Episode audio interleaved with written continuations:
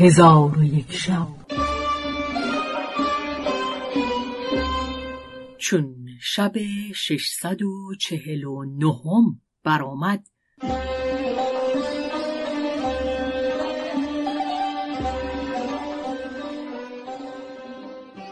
گفت ای ملک جوان چون روز به پایان رسید هر دو لشکر از یکدیگر جدا گشته به لشکرگاه خیشتن بازگشتند.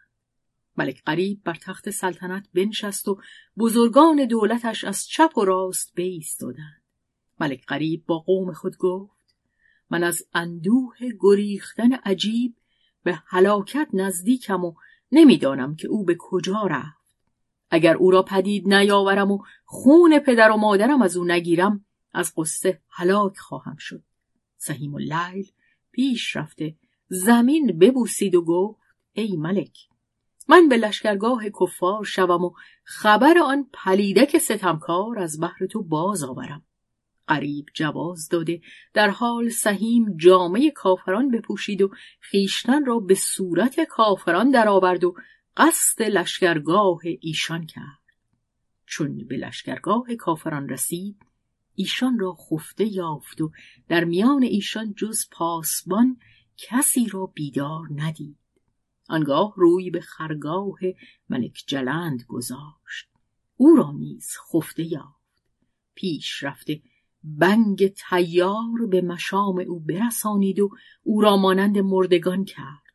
آنگاه بیرون آمده استری حاضر آورد و ملک را به گلیمی فرو پیچیده به روی استر بنهاد و استر همی راند تا به خرگاه ملک قریب برسید. حاضران به تعجب بر وی بنگریستند و به او گفتند تو کیستی؟ سهیم اللیل بخندید و روی خود بکشود و خیشتن را به ایشان بشناسانی. ملک قریب گفت ای سهیم چه دربار داری؟ سهیم گفت ای ملک اینک جلند ابن کرکر را آورده ام. چون سهیم گلیم بکشود ملک قریب او را بشناخت و گفت ای سهیم او را به خود آور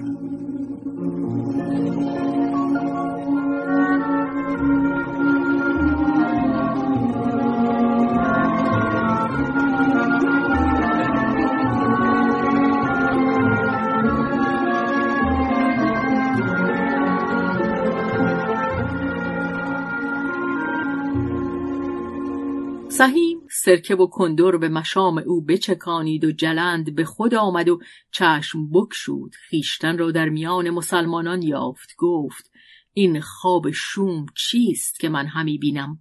در حال چشم بر هم نهاد و بخفت. سهیم اللیل پای بر وی زد و گفت ای پلیدک چشم بکشا جلند چشم بکشود و گفت این مکان کجاست؟ سهیم گفت آستان ملک قریب است.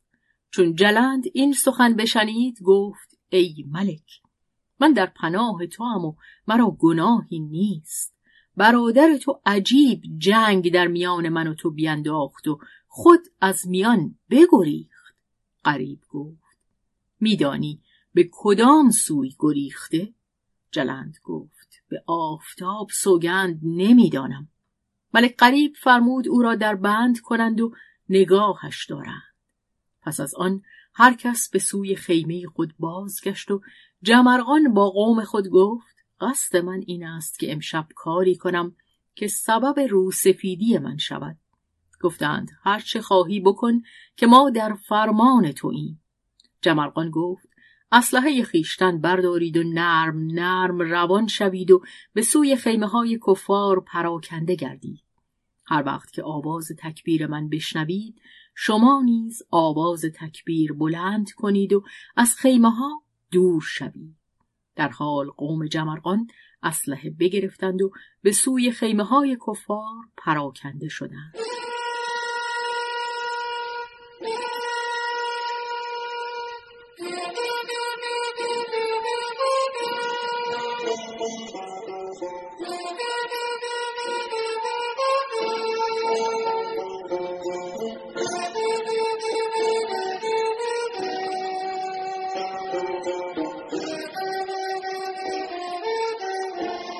پس از ساعتی جمرغان آواز به تکبیر بلند کرد.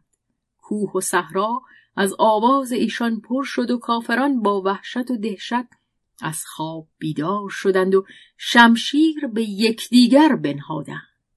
مسلمانان از ایشان دور گشتند و قصد دروازه شهر کردند و دروازبان را بکشتند و به شهرندر شدند و مال و زنان شهر را به دست آوردند. جمرقان را کار بدین گونه شد و اما ملک غریب چون آواز تکبیر بشنید سوار شد و لشکریان نیز یک سره سوار شدند و سهیم پیش افتاد. به لشکرگاه کافران رسید. دید که جمرقان و قبیله بنی آمر شبیخون به کافران زده اند و ایشان را به ورطه هلاکت انداختند. پس سهیم بازگشت و ملک غریب را از حادثه آگاه کرد. القصه کافران تا هنگام بامداد شمشیر به یکدیگر زدند و کوشش فرو نگذاشتند. الصبا ملک غریب بانک بر قوم خود زد و گفت ای پرستندگان خدای یگانه به کافران حمله کنید مسلمانان به کفار حمله کردند و ایشان را طعمه شمشیرها و تیرها نمودند و بقیت و سیف خواستند که به شهرندر شوند. جمرقان بیرون آمد و خلقی انبوه از ایشان بکشت و بازماندگان در کوه و خامون پراکنده شدند. چون قصه به دینجا رسید بامداد شد و شهرزاد لب از داستان فرو بست.